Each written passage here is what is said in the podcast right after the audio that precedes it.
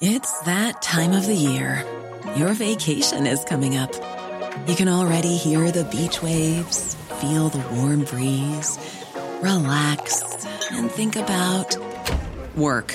You really, really want it all to work out while you're away. Monday.com gives you and the team that peace of mind. When all work is on one platform and everyone's in sync, things just flow wherever you are. Tap the banner to go to Monday.com.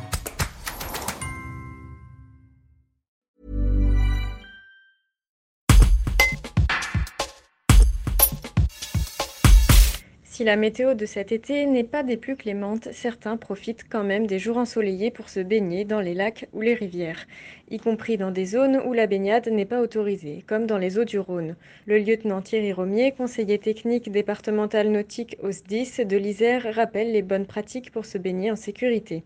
Un reportage de Clément Grillet.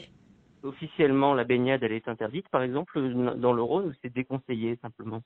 Bah, C'est interdit, sauf aux endroits où euh, elle est aménagée et surveillée.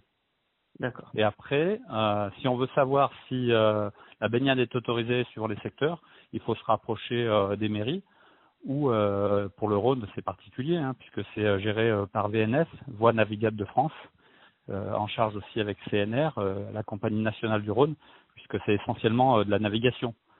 Donc s'il y a noyade, euh, c'est plutôt lié, je dirais, à la navigation, quelqu'un qui fait du kayak ou, euh, ou un, une petite embarcation ou autre. Mais la baignade, en général, euh, dans le Rhône, est, est, interdite, sauf aux endroits surveillés et aménagés. On intervient quand il y a des accidents, euh, accidents de la route éventuellement avec les voitures qui pourraient euh, tomber dans l'eau. On intervient aussi pour des tentatives euh, de suicide, des gens qui voudraient se jeter dans le Rhône et on intervient aussi pour euh, des, euh, des gens isolés tout seuls qui, euh, qui vont un petit peu plus loin que leurs limites. Euh, même si c'est pas autorisé, ça ne les empêche pas de traverser le Rhône ou euh, de sauter dans le Rhône et puis de revenir. Et en général, quand les gens sont tout seuls, c'est plus difficile pour euh, appeler les secours puisque les gens sont tout seuls. Donc, si j'ai un conseil à donner, il faut être sous surveillance et puis avoir de, une bonne condition physique et puis surtout faire attention à ne pas prendre de, de, de produits ou d'alcool ou, de choses comme ça, parce que quand on rentre dans l'eau, ben, ça peut avoir une influence, et notamment euh, si on est resté longtemps au soleil. Donc euh, c'est vraiment des actes de vigilance qu'on doit avoir. Ce qui est dangereux, c'est le courant, c'est la différence de température euh, entre l'extérieur et puis la température de l'eau, et les courants, puisque des fois les courants euh, sont euh, sont différents en surface et à 2-3 mètres de profondeur, et puis il y a aussi des branchages, il y a aussi des embâcles qui peuvent être menaçants ou euh, sous l'eau éventuellement euh, des, des, objets qui peuvent être euh, saillants ou coupants. Et alors, si on est témoin d'un accident, d'une personne en, en difficulté, le, le, mieux à faire, c'est donc de vous appeler immédiatement, mais est-ce qu'on peut tenter quand même d'aller aider à porter assistance à la personne ou ça risque de faire un, un suraccident justement? Ah bah c'est toujours le problème bénéfice-risque.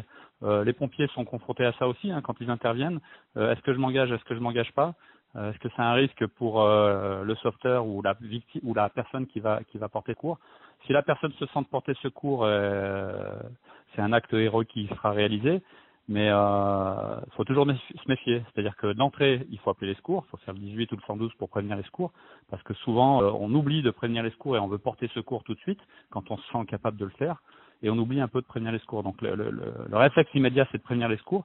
Et si on a la possibilité, euh, si on est plusieurs, hein, éventuellement porter secours à la victime sans se mettre en danger. Et ça, ben, ça dépend des, euh, des personnes. On est tous différents sur euh, l'acte qu'on fera ou qu'on ne fera pas, euh, en fonction des éléments qu'on voit et de savoir si on sait nager et si on sait que le résultat sera bénéfique pour sortir la victime. Toujours pareil. Et cet été, avec bon, on n'a pas des conditions météo qui sont très, ouais. très propice à, à, la baignade, on va dire, mais du coup, ça, ça a un impact vous, sur vos interventions. Vous sentez que les interventions sont plus, enfin, sont plus rares que les autres années? C'est un petit peu plus calme, je dirais. Les gens sont peut-être plus vigilants ou euh, se cèdent mutuellement.